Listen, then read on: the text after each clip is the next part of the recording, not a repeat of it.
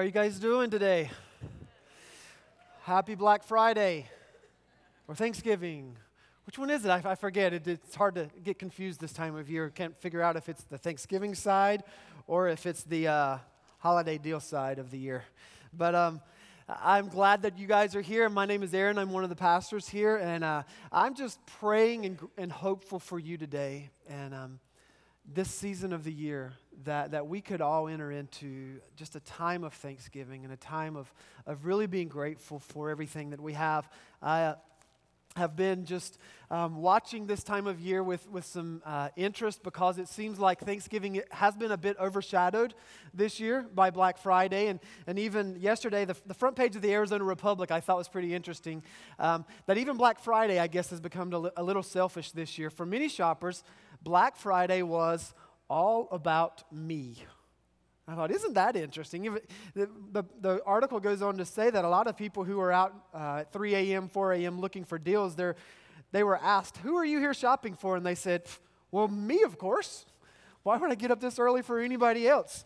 There's an interesting line that, that says, After two dismal seasons under the recession's dark cloud, store owners have crossed their fingers that consumers will I love this line return to their old ways and spend again this Christmas.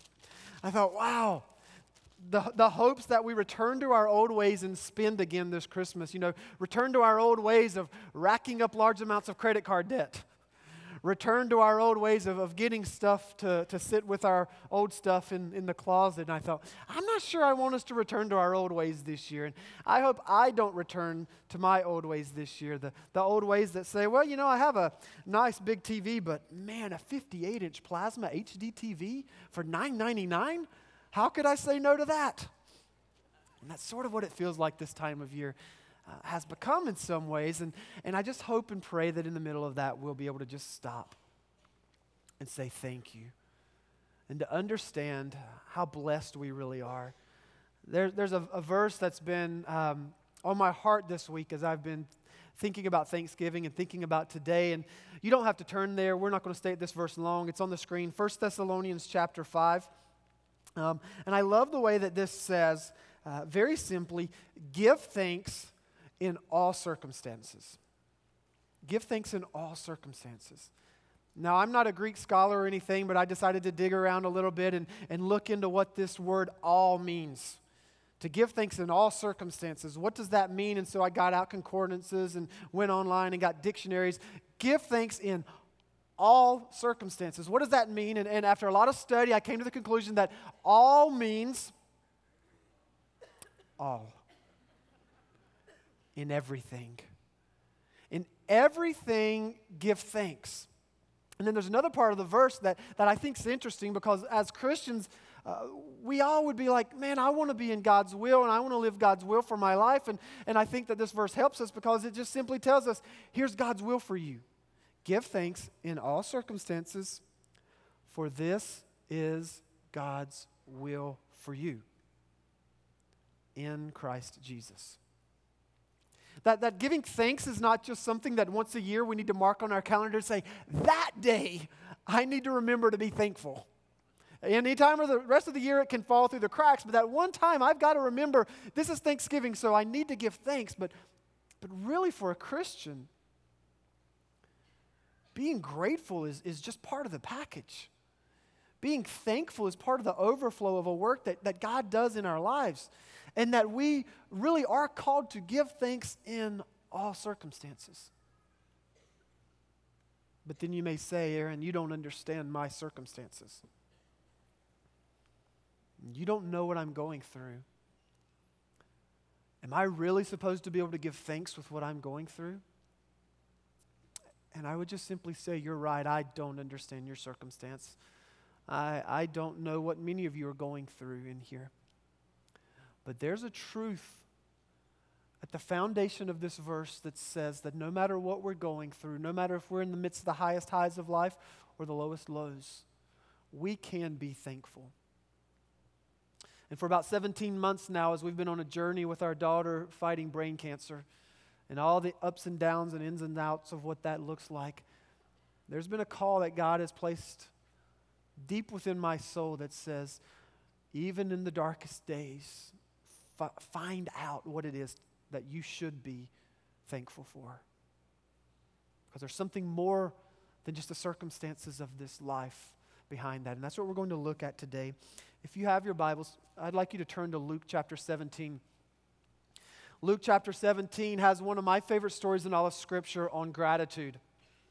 And, and in this story, there's a man that, that is just set apart, and he's been an inspiration for me as I've studied his life just a little bit.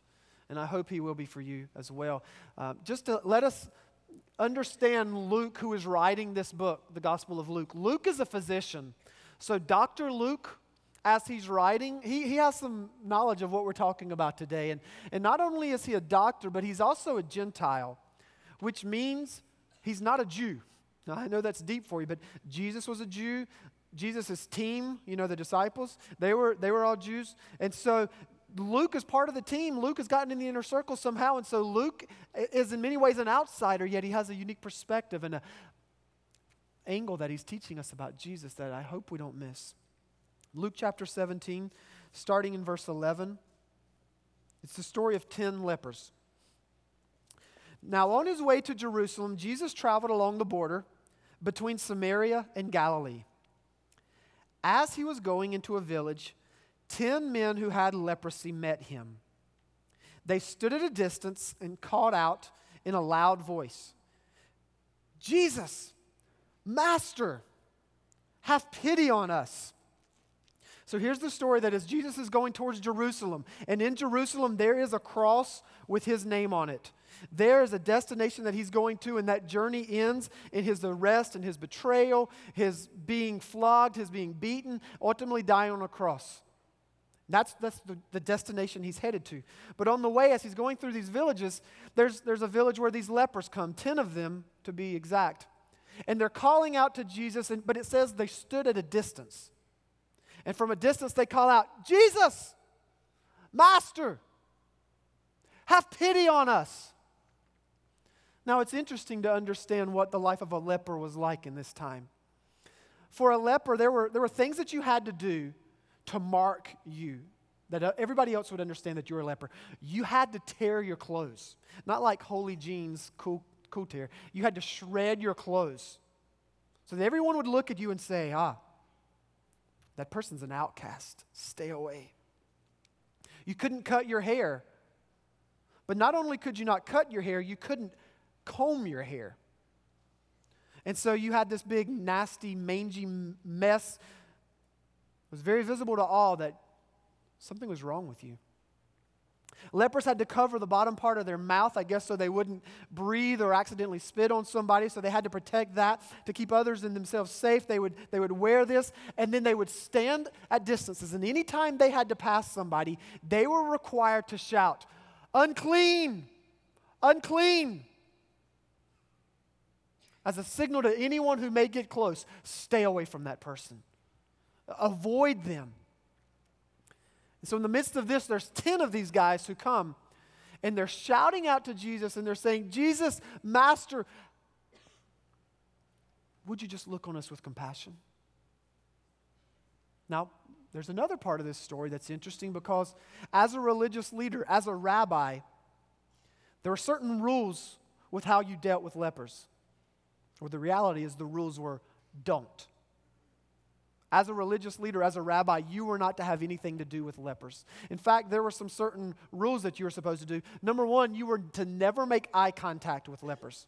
So, you know, it's that whole thing like, even if you see somebody homeless today, you're like, you're wanting to look at them, but you can't make eye contact. So there's that awkward moment of, what do I do?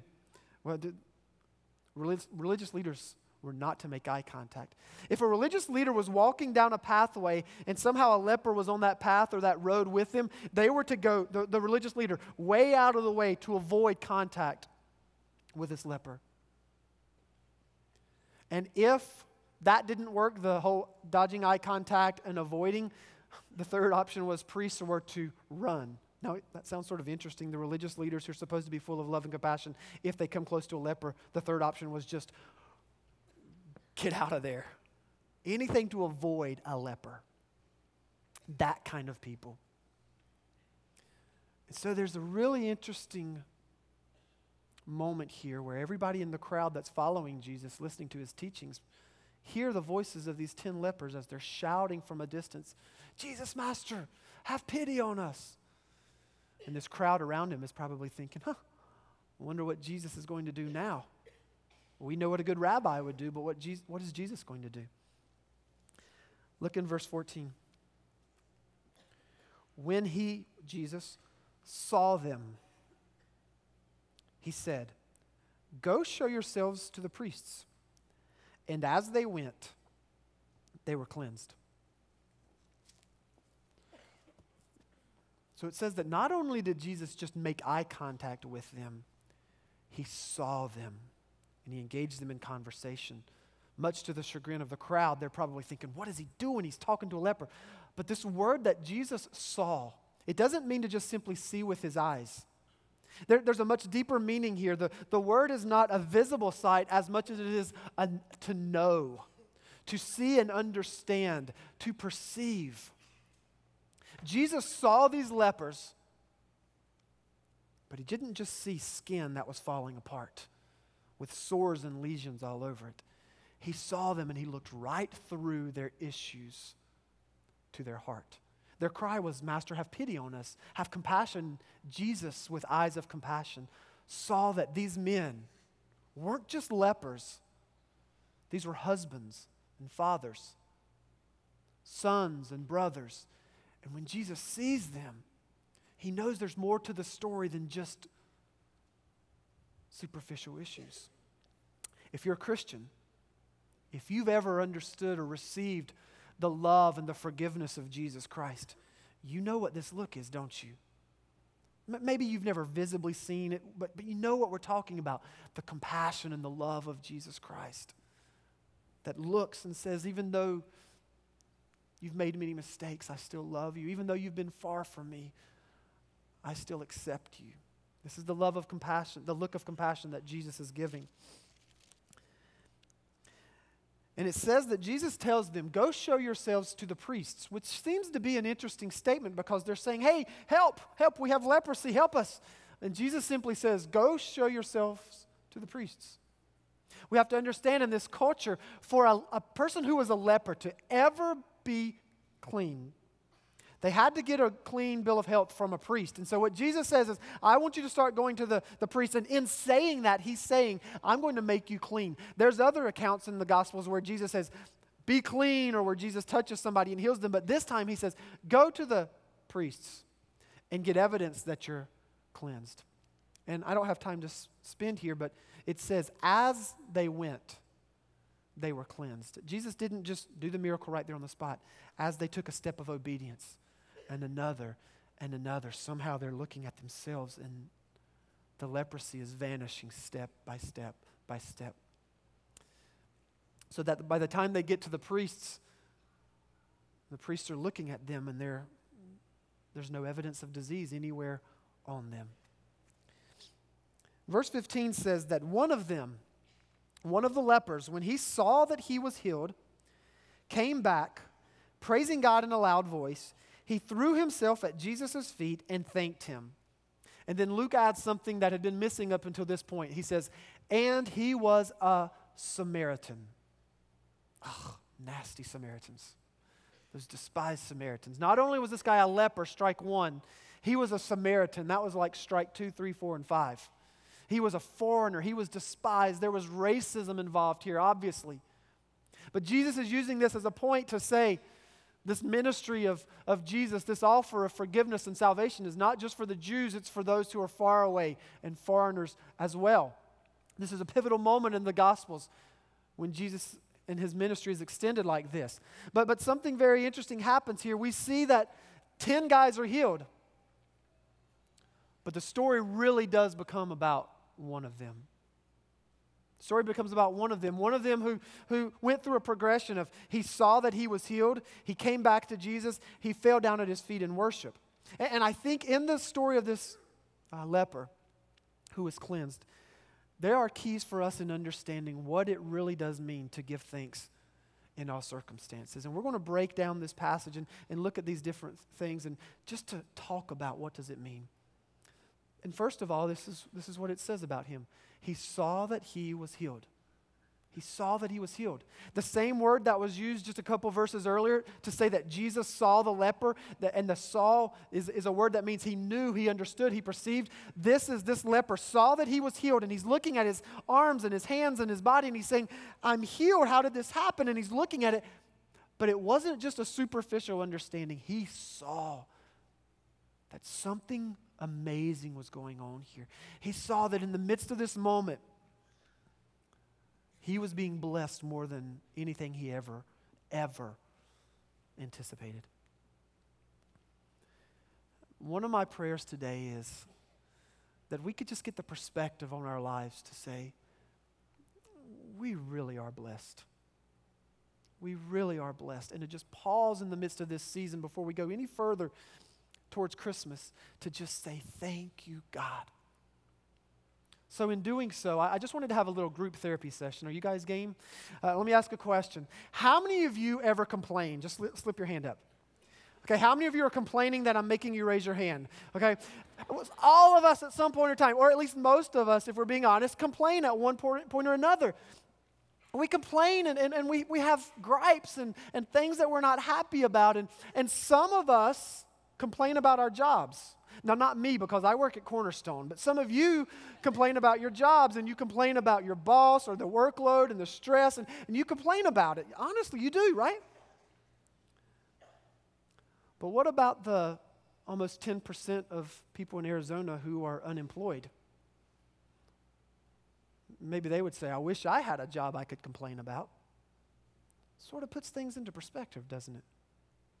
Or maybe you're like me and we complain about our food, like, man, what is this pizza just doesn't taste good. What about the 925 million people around the world who are classified as undernourished? Think they would complain about that same piece of pizza? Or we get our peppermint mocha and we complain, this is too chocolatey. What about the 880 million people around the world who do not have access to clean drinking water. Puts things in perspective, right? But, but all of us, sometimes in the middle of some of the biggest blessings of our life, we still get focused on the negative. Five months ago, my family, um, we were privileged enough to take the trip of a lifetime. We went to Disney World.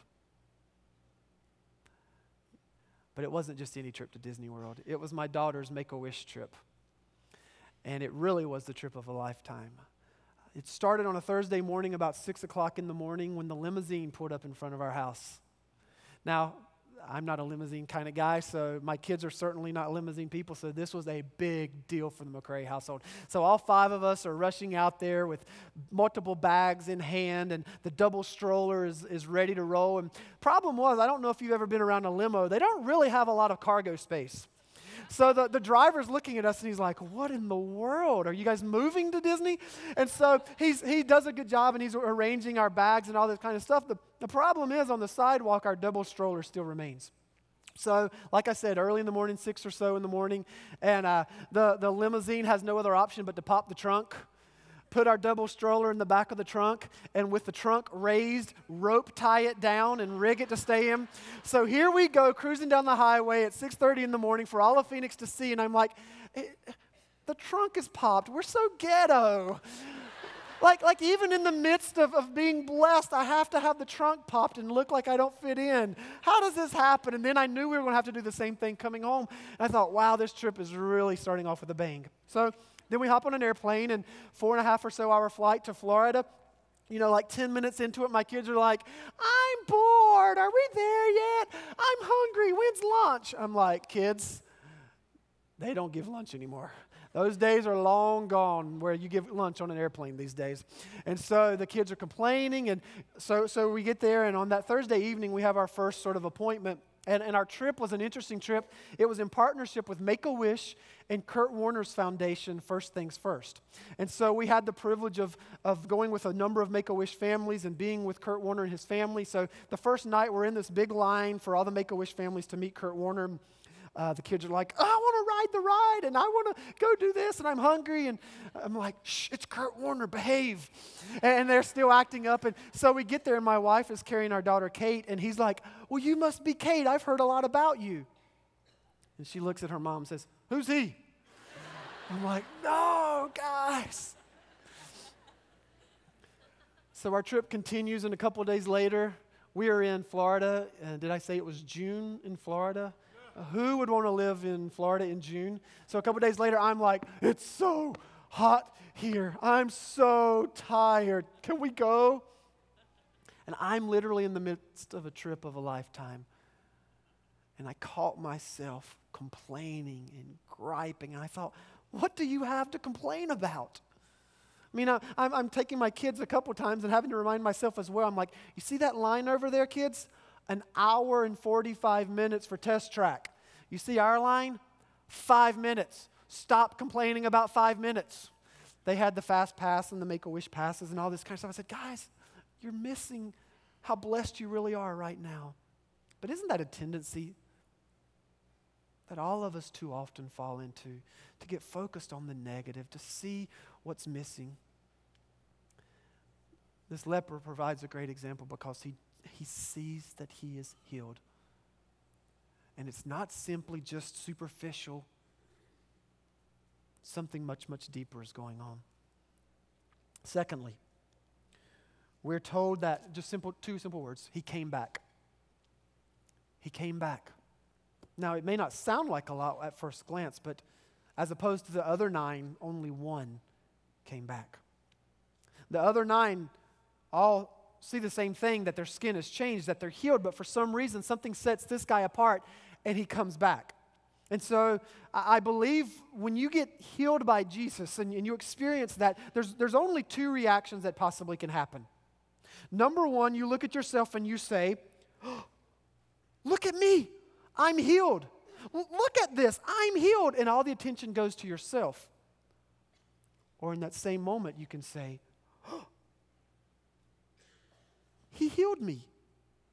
How did you do that? And it may seem to be a slight difference, but that difference makes all the difference. Is the focus going to be on you and what's happened with you? Or the one who has all the power? Is the focus going to be on the gift or the giver? And we're told that this one guy sets himself apart by coming back. And this word literally means to return, to remember. And so he comes back to a place where he's not taking credit for himself. He knows he doesn't deserve this, but he's coming back for Jesus. He's coming back to give him glory and honor. And it says, praising God in a loud voice. At first, he was st- standing at a distance with a loud voice crying out. But now his praises are just as loud as his prayers. His celebration, just as joyous as his cries were painful. And it says he's praising, praising Jesus, and he falls at his feet. In worship and adoration of Jesus, he humbly comes before Jesus, falling at his feet and thanking him and praising Him. And probably just this list of thank you for this and thank you and wow, you're so awesome. Making his list of just thank yous.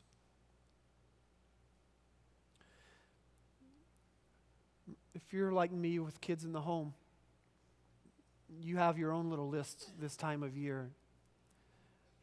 They're wish lists. My kids grab these flyers and start circling things they want. Ooh, I like that. That sounds great. And I fall into that same trap. And so this year I said, I want to be proactive. I need to be proactive for myself. And I need to carve some time out of this season to just say, I'm going to stop everything and be thankful. So I started, it sounds silly, but I set my uh, countdown on my uh, phone for five minutes and said, For five minutes, I'm going to do nothing but write thanks a few times a week. Just write thanks in my journal and many things as I can think of, just to gain perspective, just to remember. And so I started doing that, and I cannot tell you the difference that just it makes to just say, Thank you so much, God, for your faithfulness. Thank you for the ways that you've worked.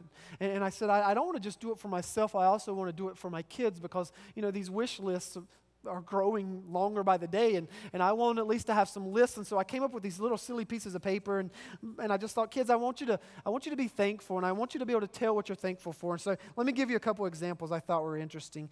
Uh, one of my daughters wrote, "Thank you, God, for and fill in the blank, making our family, cause I love them and they take care of me." Um, one of them wrote. I am thankful for God slash Jesus. Still working on the whole Trinity thing. I'm thankful for God slash Jesus because they made the earth and always help us and are always with us, and He is super nice. I was like, yeah, you know what? You're right. He is super nice. I, I've never said that. Jesus, you're super nice. Thank you for being super nice. All right, here's another one. Guess if this is my son or one of my girls. Thank you, God, for my toys because they are cool and my Legos heads pop off.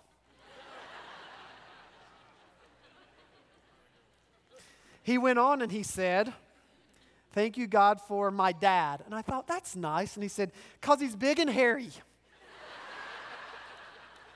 it's not exactly what I was going for. And he likes to wrestle with me. Thought, well, you know what? Close enough. Close enough. Just start the list. It'll get better with, with age. But in the middle of what goes on in our world, can we possibly stop long enough and be thankful enough for all the blessings we have? Jesus goes on here in this passage. Verse 17. Jesus asked, now get this, he doesn't talk to the leper at this point. He's talking to the crowd around him, and he asks this question Were not all ten cleansed? Where are the other nine? Weren't 10 people clean? Why is there just this one guy? Was no one found to return and give praise to God except this foreigner? Then he said to him, he still, he still bowed down at his feet. He still knelt before Jesus, and Jesus says, Rise and go. Your faith has made you well. Your faith has made you well. It, it literally can mean your faith has saved you. Jesus is here saying the miracle that happened, the, the work that just happened, the reason that this guy was, was so thankful wasn't because he earned some right to be healed or did some things that, that, that made him worthy. He simply had faith in who Jesus was and in what Jesus could do.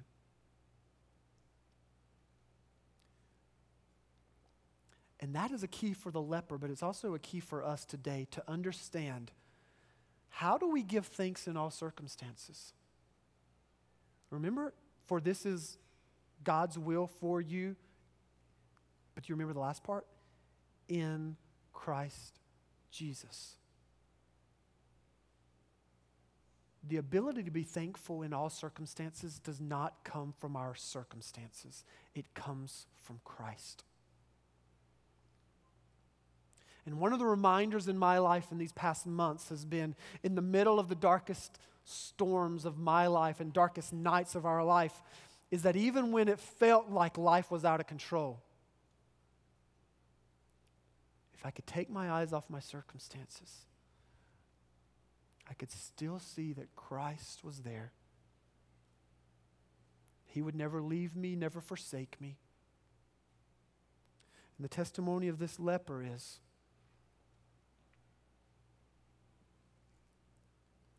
you can be thankful in every circumstance. And the reason that I can say the circumstance doesn't make the difference is because this. I can show you some of the most blessed people on this world. There, there doesn't seem to be a problem in their life. And guess what? They're not thankful a bit. And I can show you people who are suffering and life is hard, and yet in the midst of it, there's still gratitude.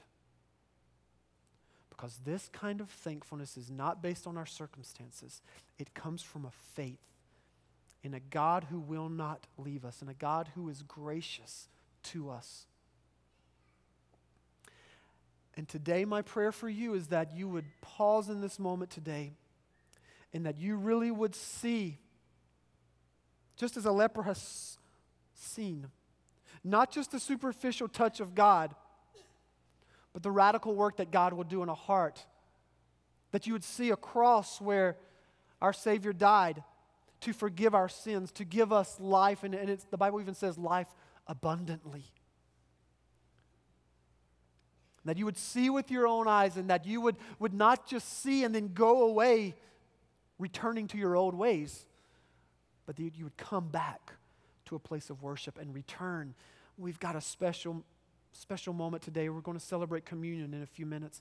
And that's exactly what it's all about. It's about returning, it's about remembering. It's about, as we're holding that, that representation of the body of Christ in our hand, and in the other hand, we're holding the representation of the, the blood of Christ, we remember that it's not because of anything that we've done that we deserve his sacrifice, but in his great love, he graciously gave of himself.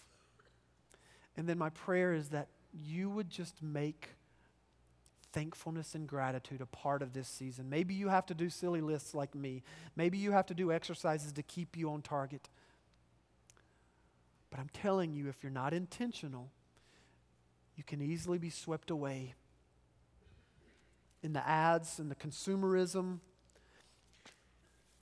to where it's all about me. My challenge is today would you please pray to God for that attitude of thankfulness to fill your heart? Let's pray. God, we are so grateful to you for your love, so grateful for your mercy. And God, I just pray today that in this room that I know that there's, there's some that are going through circumstances that are so difficult. And, and there's a part of them that just says, how can I give thanks in the middle of this crisis, in the middle of this pain, how can I give thanks? And God, I pray that you would remind them of, of your love that is greater than any problem, greater than any crisis, greater than any pain we would ever endure. And I pray that you would fill them with hope and fill them with faith today. There's some of us here today, God, that, that we, we need to count our blessings. We need to take the time to just see how good you've been. We need to remember back. God, when I think about what this leper saw with his own eyes, what he experienced in this interaction with Jesus, I know he was never the same.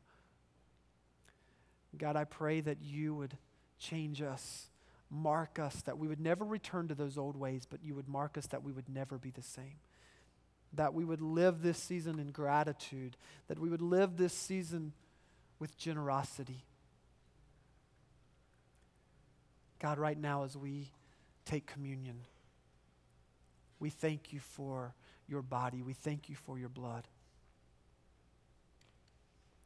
We celebrate that you are a Savior who died on a cross for our sins, but also that you rose again. And in your resurrection, you promised forgiveness and victory over sin and victory over death and hell.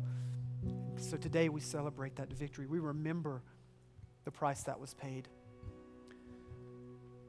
In Jesus' name we pray. Before we pass out the elements, let me just remind you this is a time that is a very serious time, it's a holy time. The Bible tells us it's, it's only for those who are followers of Christ, only for those who are believers. And so, so please, if, if you're not a follower, you can just let the plate pass, but, but, but please use this as a holy moment. For those of us who are followers of Christ, the Bible also tells us this is not something that we do half heartedly. This is not something we do with known sin in our life. So maybe you need to just take a moment before you partake and just say, God, forgive me of my sin. And that you would use this as a holy moment to connect or reconnect with the God who loves you passionately.